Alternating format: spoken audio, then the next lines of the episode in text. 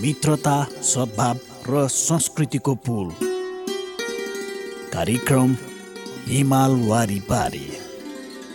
Capital media ग्रुपको विशेष प्रस्तुति कार्यक्रम हिमाल वारिपारी।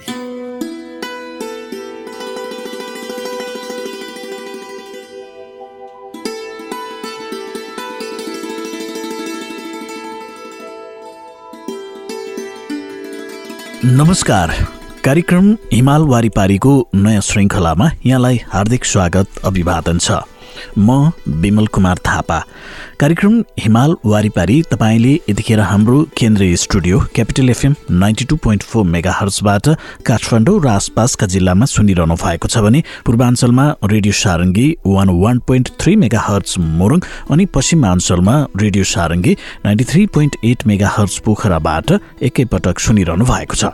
सँगै हाम्रा वेबसाइटहरू W W W dot CFM अनियर dot com र W W W dot radio Sarangi dot com मार्फत संसारभर तपाईँले हामीलाई एकैपटक सुन्न सक्नुहुनेछ। कार्यक्रम हिमाल वारिपारीमा हामी नेपाल र चीन बीचको मैत्रीपूर्ण सम्बन्धका विविध आयामहरू विशेष त नेपाल र चीन बीचमा यहाँका सांस्कृतिक आदान प्रदानहरूका बारेमा पनि हामी जानकारी प्रस्तुत गर्छौँ सँगै सामग्रीहरू प्रस्तुत गर्दछौँ। नेपाल र चीन बीचको मैत्रीपूर्ण सम्बन्ध स्थापना भएको साठी वर्ष पुगेको छ र यो सन्दर्भमा नेपाल र चीन बीचमा हामीले के के कुराहरूमा चाहिँ विशेष त आदान प्रदान गर्न सक्दछौँ धार्मिक कुराहरू सांस्कृतिक कुराहरू आर्थिक कुराहरू र सामाजिक सवालहरूलाई पनि हामी कार्यक्रममा सामग्रीको रूपमा प्रस्तुत गर्दै आइरहेका छौँ। सुरुमा पनि हामी समाचार गतिविधि प्रस्तुत गर्दैछौँ। केरुङ काठमाडौँ रेलमार्गबारे छलफल गर्न उच्च स्तरीय चिनिया टोली नेपाल आएको छ। चीन र नेपालको सचिव स्तरीय तेस्रो बैठकमा भाग लिन चौध सदस्यीय टोली नेपाल आएको हो। यो रेलमार्गको प्रारम्भिक सम्भाव्यता अध्ययन चीनले हुवावेकी वित्तीय प्रमुख मेन वान्जाउमाथि क्यानाडाले अमानवीय व्यवहार गरेको भन्दै कडा शब्दमा निन्दा र आलोचना गरेको छ। अमेरिकी आग्रहमा क्यानाडामा पक्राउ परेकी हुवाएकी वित्तीय प्रमुख मेङलाई अमेरिका सुपुर्दर्गी गर्ने योजना छ। डिसेम्बर एकमा पक्राउ परेकी मेङलाई क्यानाडाको एक अस्पतालमा उच्च रक्तचापको उपचार गरिएको छ। चिनको विदेश मन्त्रालयका प्रवक्ता लुकाङले नियमित पत्रकार सम्मेलन मार्फत मेङलाई जेलभित्र पर्याप्त औषधि उपचारको व्यवस्था नगरिएको आरोप लगाएका हुन्। मेङले क्यानाडाको भ्यानकुलर स्थित अदालतमा मुद्दा दर्ता गर्दै क्यानाडाले जेलबाट जमानतमा रिहा हुन पाउनुपर्ने जिकिर गरेकी छिन्। हुवावेले अमेरिकी आग्रह र प्रतिबन्ध विपरीत इरानसँग आर्थिक कारोबार गरेको अमेरिकाको आरोप छ। चीनका उप प्रधानमन्त्री ल यु छङले आइतबार चीनका लागि क्यानाडाका राजदूत जोन म्याकुलनसँग आकस्मिक भेटवार्ता गर्नु भएको छ। उपमन्त्री लले अमेरिकी माघमा क्यानाडाको भ्यानकुलरमा विमान स्थानान्तरण गर्नुभएकी चिनिया व्यक्तिलाई पक्राउ गरेको र चिनियाहरूको कानुनी अधिकारको गम्भीर उल्लङ्घन गरिएको बताउनुभयो। चीनले घटनाको कडा निन्दा र विरोध गर्दै सम्बन्धित व्यक्तिलाई तत्काल रिहा गर्न माग गरेको पनि उहाँले बताउनुभयो। राजनीतिक अपहरण घटनाका रूपमा रहेको क्यानाडाको कारवाहीबाट जनतामा निराश छाएको छ। ओटावाका एलेक्स दुहेनका एकजना पाठकले क्यानाडाको सबैभन्दा ठूलो पत्रिकालाई चिठी लेखेका छन्। पत्रमा उनले आफ्नो सरकारको कारवाहीबाट आफूलाई हीनता बोध भएको उल्लेख गरेका छन्। भिक्टोरियाका एकजना श्रोता लारे हन्नाटले संयुक्त राष्ट्र सङ्घको विरोधमा अमेरिकाले इरानको नाकाबन्दीलाई फेरि एकपटक सुरु गरेको भन्दै अमेरिकाको अन्तर्राष्ट्रिय समाजले निन्दा गरेको बताएका छन्। केही वर्षदेखि केही पश्चिमी मुलुकले हावे कम्पनीले जासुस गरेको आरोप लगाउँदै आएका छन्। क्यानाडाले चीनको ठुलो प्राविधिक कम्पनी वावैसँग धेरै सहयोगका परियोजना चलाएको छ। गत महिना पहिलो चीन क्यानाडा आर्थिक रणनीतिक वार्ता बेजिङमा आयोजित भएको थियो। चिनिया राष्ट्रिय अध्यक्ष सी जिनपिङ विभिन्न देशको भ्रमण पुरा गरी स्वदेश फर्कनु भएको छ। उहाँले गत नोभेम्बर सत्ताइस तारिकदेखि डिसेम्बर छ तारिकसम्म विभिन्न देशको भ्रमण गर्नुभएको हो। भ्रमणका क्रममा राष्ट्रिय अध्यक्ष श्री स्पेन अर्जेन्टिना पानामा र पोर्चुगल पुग्नु भएको थियो। सो अवसरमा उहाँले अर्जेन्टिनामा आयोजित बिस समूह नेता स्तरीय तेह्रौं शिखर सम्मेलनमा सहभागिता जनाउनु भयो राष्ट्रिय अध्यक्ष श्री र उहाँकी श्रीमती फङ ली युआनको मैत्रीपूर्ण भ्रमणले फेरि एकपटक विश्व समक्ष चिनको संस्कृतिको आकर्षण शक्ति प्रदर्शित भएको बताइएको छ। भ्रमणको पहिलो दिन स्पेनको विमानमा चिनिया राष्ट्रिय अध्यक्ष सी र उहाँकी श्रीमती फङ भ्रमण बारेमा विदेशी सञ्चार माध्यमले फङले युवानको मूल्याङ्कन गर्दै धेरै पटक प्रयोग भएको शब्द सुरुचिपूर्ण भएको बताएका थिए। यसअघि गत नोभेम्बर बाइसदेखि अठाइस तारिकसम्म फङली युआनले स्पेनकी रानीको साथमा स्पेन शाही थिएटरमा टुरान्डोट ओपेराको अवलोकन गर्नुभएको थियो। भ्रमणको क्रममा उहाँले चिनको संस्कृतिको प्रचार प्रसार गर्नुभएको थियो। बिस मुलुक समूह शिखर सम्मेलनमा उहाँले सुन्दर चिनिया भावना देखाउनु भएको बताइएको छ। सिरा पानामामा राष्ट्रपतिका श्रीमतीले भेटवार्ता गर्दै संयुक्त रूपमा एड्सको प्रतिरोध कार्यक्रममा सहभागिता जनाउनु भएको थियो। से विभिन्न देशको चालिस हजार किलोमिटर लामो यात्रा पुरा गरी गत डिसेम्बर छ तारिकमा स्वदेश फर्कनु भएको हो।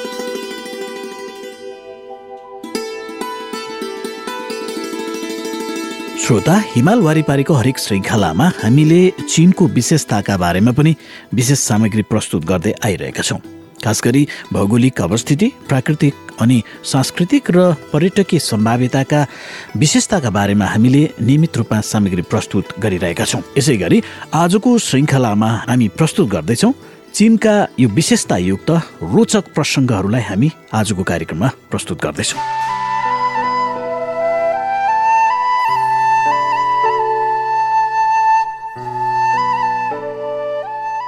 श्रोता हिजो हामीले तपाईँलाई चिनको ब्याङ्क र स्टक सम्बन्धी जानकारी गरायौँ भने आज हामी तपाईँलाई बिमा बिमाको निगरानी र सञ्चालन बारे जानकारी दिँदैछौ। चिनको बिमा उद्योग बिस वर्ष जति अवधिमा बन्द भएपछि सन् उन्नाइस सय अस्सीदेखि फेरि सञ्चालन गरिएको थियो। सन् उन्नाइस सय एकासीदेखि चिनिया जनबिमा कम्पनी चिन सरकारको एउटा विभागको रूपमा एक किसिमको व्यावसायिक कम्पनीका रूपमा पनि स्थापित गरिएको थियो। सन् उन्नाइस सय अठासीमा विशेष गरी समुद्र तटवर्ती क्षेत्रमा आफ्नो गतिविधि सञ्चालन गरेको चिनको फिङ आन बिमा कम्पनी र थाई फिङ याङ बिमा कम्पनी स्थापित गरिएको थियो। सन् उन्नाइस सय छ्यानब्बेमा चिनिया जन बिमा कम्पनी व्यवस्थापन प्रणालीको सट्टामा आधुनिक उद्योग धन्दा व्यवस्थाको स्थापनाका माध्यमबाट अन्तर्राष्ट्रिय बजारसँग मिलाउने दिशातिर ठुलो पाइला चालिएको देखियो। सन् उन्नाइस सय पचासीमा बिमा ऐनको प्रकाशन र सन् उन्नाइस सय अठासीमा चिनिया बिमा निगरानी आयोगको स्थापना गरिएकोबाट बिमा बजार बजारको कार्यलाई कानुनी आधार उपलब्ध गराइएको छ। बिमा उद्योग राष्ट्रिय अर्थतन्त्र मध्ये सबभन्दा तीव्र वृद्धि भएको उद्योग मध्येको एक हो। सन् दुई हजार बाह्रको अन्तसम्म चीनमा जम्मा गरी एक सय दसवटा बिमा कम्पनी छन्। ती मध्ये विदेशी कम्पनीको संख्या त्रिचालिस पुगेको थियो भने सन् दुई हजार दुईको अन्तसम्ममा बाइसवटामा थप एक्काइस बढेको थियो। साथै वर्षभरि बिमा कम्पनीको प्रिमियम आए पन्ध्र खर्ब अडचालिस अर्ब अस्सी करोड चिनिया युवान पुगेको थियो भने सन् दुई हजार एघारको भन्दा आठ दशमलव शून्य प्रतिशत बढेको थियो। सम्पूर्ण वैदेशिक खुलाका लागि विशाल निहित शक्ति रहेको बजारको रूपमा रहेको चीन अन्तर्राष्ट्रिय बिमा पुँजीको लागि विशेष आकर्षण रहेको छ। धेरै अन्तर्राष्ट्रिय चर्चित बिमा व्यवसायीले चीनमा विकास गर्नेलाई आफ्नो महत्वपूर्ण रणनीतिमा राखेका छन्। चीनको बिमा उद्योग तीव्र विकास अवधिमा प्रवेश भइसकेको छ। बिमा उद्योगको व्यापार प्रतिरूप पनि विविधीकरणसम्म विकास भइरहेको छ। भविष्यमा चीनको बिमा उद्योगको विकास सम्भावना राम्रो छ। अब हामी कुरा गर्दैछौ चिनिया युआन आरएमबी र विदेशी मुद्राको व्यवस्थापन बारे। चीनको मुद्राको नाम चिनिया युआन आरएमबी हो। यसको प्रकाशन र नियन्त्रण चिनिया जन ब्याङ्कद्वारा एकीकृत रूपमा गर्ने गरिएको छ। चिनिया युआनको विनिमय दर निर्धारण गर्ने अधिकार राष्ट्रिय वैदेशिक मुद्रा व्यवस्थापन विभागमा निहित छ। सन् दुई हजार पाँचको जुलाईमा चिनिया युआन विनिमय दर गठन संयन्त्र सुधार सञ्चालन गरिएको थियो जसले विदेशी मुद्राको व्यवस्थापन प्रणाली सुधारलाई गहन पार्नका लागि नयाँ जीवित शक्ति थपेको थियो। व्यवसाय र व्यक्तिले विदेशी मुद्रा सञ्चित र प्रयोग गर्ने नीति अझै सुविधा भयो र विदेशी मुद्रा बजार पनि छिटो विकास भयो। यसका साथ साथै विदेशी मुद्रा व्यवस्थापन उपाय नै विदेशी मुद्राको बहि प्रवाहमा मुख्यत व्यवस्थापन गर्नेबाट अन्त प्रवाह र बहि प्रवाहमा सन्तुलित व्यवस्थापन गर्नेसम्म परिवर्तन भएर पुँजी प्रवाहको दुई बाटो सन्तुलित व्यवस्थापन सम्बन्धी प्रणाली प्रारूपको क्रमशः स्थापना भएको छ। सन् दुई हजार बाह्रको अन्त्यसम्म अन्तसम्म चीनको वैदेशिक मुद्राको सञ्चय परिमाण तेत्तिस खर्ब एघार अर्ब साठी करोड अमेरिकी डलर पुगेको थियो। यो परिमाण सन् दुई हजार एघारको तुलनामा एक खर्ब तिस अर्ब चालिस करोड अमेरिकी डलरले बढी हो। चिनिया युवानको विनिमय दरलाई आधारभूत रूपमा स्थिर राखिएको छ। श्रोता साठी वर्ष अघिको तुलनामा चिनियाहरूको जीवनमा आकाश पातालको फरक आएको छ। बिस वर्ष अघिको तुलनामा पनि टटकार परिवर्तन भएको हामीले देख्न पाएका छौँ। जनताको आमदानीको स्तरमा निरन्तर रूपमा वृद्धि रहँदै आएको छ र निजी सम्पत्तिमा पनि निरन्तर रूपमा वृद्धि हुँदै आएको छ। घर मोटर कम्प्युटर स्टक विदेशको यात्रा आदि कुराहरू मानिसहरूको दैनिक जीवनमा लगानी वा खर्चका मुख्य विषय बनिसकेका छन्। सन् उन्नाइस सय उना अस्सी पछिको लगभग तिस वर्षभन्दा बढी अवधि चीनमा सबैभन्दा छिटो आर्थिक विकास भएको र बासिन्दाहरूको आमदानीमा पनि सबैभन्दा बढी वृद्धि भएको अवधि हो। तथ्याङ्क अनुसार ग्रामीण र रैथानेहरूको प्रति व्यक्ति चोखो आमदानी सन् उन्नाइस सय अठहत्तरको एक सय चौतिस चिनिया युवानबाट बढेर सन् दुई हजार बाह्रमा सात हजार नौ सय सत्र पुगेको छ। यो रकममा प्रति वर्ष सरदर सात दशमलव दुई प्रतिशतले वृद्धि भएको पाइएको छ। सहर र बस्तीका बासिन्दाहरूको प्रयोग गर्न सकिने आमदानी तिन सय त्रिचालिसबाट बढेर चौबिस हजार पाँच सय पैसठी चिनिया युवानसम्म पुगेर साला खाला प्रति वर्ष दस प्रतिशतले बढेको पाइएको छ। अहिले चीनको बजारमा दैनिक उपभोग्य वस्तु र खाद्यान्नको अभावको स्थितिलाई पुराका पुरै हटाइएको छ। नागरिकहरूको उपभोग र खर्चको अवस्थामा पनि निकै हेरफेर आएको देखिएको छ। नागरिकहरूको सम्पूर्ण उपभोग तथा आमदानी र खर्चमा पनि आधारभूत आवश्यकताका खानेकुरा लता कपडा तथा आधारभूत उपभोग्य वस्तुको खर्चले ओगटेको अनुपातमा ठुलो मात्रामा कटौती भएको छ भने घर यातायात र सञ्चार स्वास्थ्य उपचार संस्कृति शिक्षा र मनोरञ्जन आराम विश्राम र पर्यटन आदि क्षेत्रको खर्चको अनुपातमा तीव्र वृद्धि भई जीवन स्तरमा झन सुधार भएको देखिएको छ।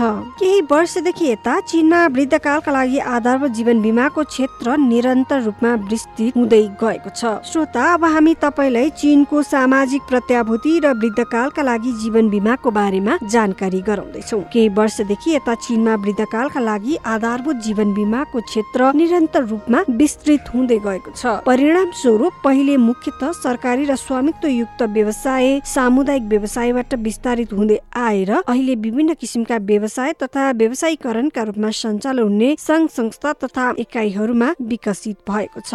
यसले गर्दा गैर सरकारी स्वामित्व युक्त व्यवसायका कामदारहरूको हक अधिकार र हितलाई पनि प्रत्याभूति दिइएको छ। सन् दुई हजार बाह्रको अन्त्यसम्म चीनको सहर तथा गाउँ बस्तीमा वृद्धकालका लागि आधारभूत जीवन बिमामा सहभागी भएका मानिसहरूको संख्या तिस करोड सडतिस लाख नब्बे हजार पुगिसकेको छ र सन् दुई हजार एघारको तुलनामा यो संख्या एक करोड अन्ठानब्बे लाख अस्सी हजारले बढेको छ। ती मध्ये जीवन बिमा गराएका कामदारहरूको संख्या बाइस करोड सन्तानब्बे लाख अस्सी हजार पुगेको छ भने त्यस्ता सेवा निवृत्ति मानिसहरूको संख्या सात करोड चालिस लाख दस हजार पुगेको छ। चीनभरि सहर तथा गाउँ वृद्धकालका लागि सामाजिक जीवन बिमामा भाग लिएका संख्या अडचालिस करोड सडसठी लाख पुगेको छ भने सन् दुई हजार एघारको भन्दा पन्ध्र करोड अठार लाख सत्तरी हजार बढेको छ। स्वास्थ्य उपचार सम्बन्धी आधारभूत जीवन बिमा सहर र बस्तीका विभिन्न किसिमका व्यवसाय संघ संस्था र एकाइहरूमा व्याप्त भएको छ। हालसम्म यो चीनमा सबैभन्दा ठुलो परिधिमा व्याप्त सामाजिक प्रत्याभूति युक्त व्यवस्था मध्येको एक हो। सन् दुई हजार दुईमा चीनको स्वास्थ्य उपचार आरोग्यता संरक्षण रोग निवारण आदि स्वास्थ्य निकायहरूको संख्या नौ लाख चौवन्न हजार तिन सय उनानब्बे पुगिसकेको छ।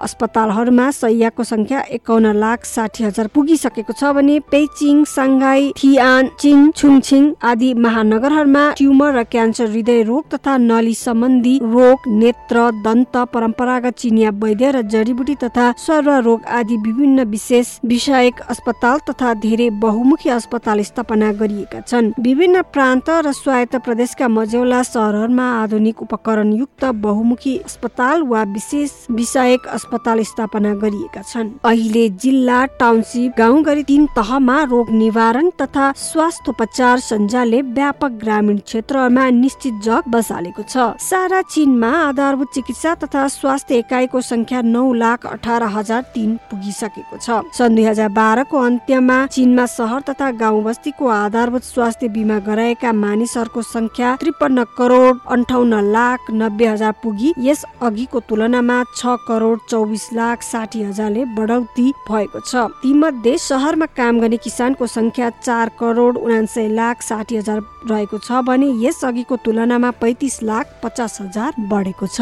चीनको जनसङ्ख्या निकै बढी भएकोले रोजगारीको चाप पनि निकै बढी छ। रोजगारीको चापको समस्यालाई खुकुलो पार्नका लागि सन् उन्नाइस सय त्रियानब्बेदेखि चीन सरकारले श्रमिक मामिला सम्बन्धी बजार नीति कार्यान्वयन गर्दै रोजगारीको बाटोलाई व्यापक पार्ने गरेको छ। अझ विशेष गरी विशेष गरी केही वर्ष यता उद्योग व्यवसायको सञ्चाल संरचनामा तारतम्य मिलाइएका कारण सरकारी स्वामित्वयुक्त उद्योग व्यवसायका ज्यामीहरू बेरोजगार भएको अवस्थामाथि लक्षित गर्दै चीन सरकारले पुनः रोजगारीको योजना लागू गरेको छ। सन् उन्नाइस सय अन्ठानब्बे यता सरकारी स्वामित्व युक्त उद्योग व्यवसायका तीन करोड भन्दा बढी बेरोजगारी ज्यामीहरूले विभिन्न किसिमका उपायद्वारा पुनः काम पाएका छन्। सन् दुई हजार बाह्रको अन्त्यमा सहर र बस्तीहरूमा बेरोजगारहरूको दर चार दशमलव एक प्रतिशत भएको उल्लेख गरिएको छ। विभिन्न व्यवसायमा बेरोजगार बिमाको व्यवस्था लागू भइरहेकाले श्रमिक शक्तिको उचित गति तथा श्रमिक शक्तिको एकीकृत बजारलाई सम्वर्धन गरिएको छ। सन् दुई हजार बाह्रको अन्त्यसम्म सारा चीनमा बेरोजगार बिमामा सहभागी भएका मानिसहरूको संख्या पन्ध्र करोड बाइस लाख पचास हजार पुगेको छ भने सन् दुई हजार एघारको भन्दा नब्बे लाख असी हजार बढेको छ। अब हामी तपाईँलाई न्यूनतम जीवन भत्ता बारे जानकारी गराउँदैछौ। न्यूनतम जीवन भत्ता भनेको परिवारको औसत प्रति व्यक्तिको आय नै स्थानीय सरकारबाट सार्वजनिक भएको न्यूनतम जीवन गुणस्तर भन्दा कम भएको परिवार सदस्यलाई चीन सरकारले रकम सहयोग प्रदान गरी उक्त परिवारका सदस्यलाई आधारभूत जीवन मार्गको प्रत्याभूति गर्ने सामाजिक भत्ता प्रणाली हो। न्यूनतम जीवन संरक्षण रेखालाई गरिबीको लाइन पनि भनिन्छ। धेरै वर्षसम्मको प्रयासपछि चीनको न्यूनतम जीवन भत्ता प्रणालीको ऐतिहासिक उपलब्धि हासिल भएको छ। हाल सहर तथा गाउँ बस्तीमा न्यूनतम जीवन भत्ता लिने संख्या आधारभूत रूपमा सात करोड पचासमा कायम रहेको छ।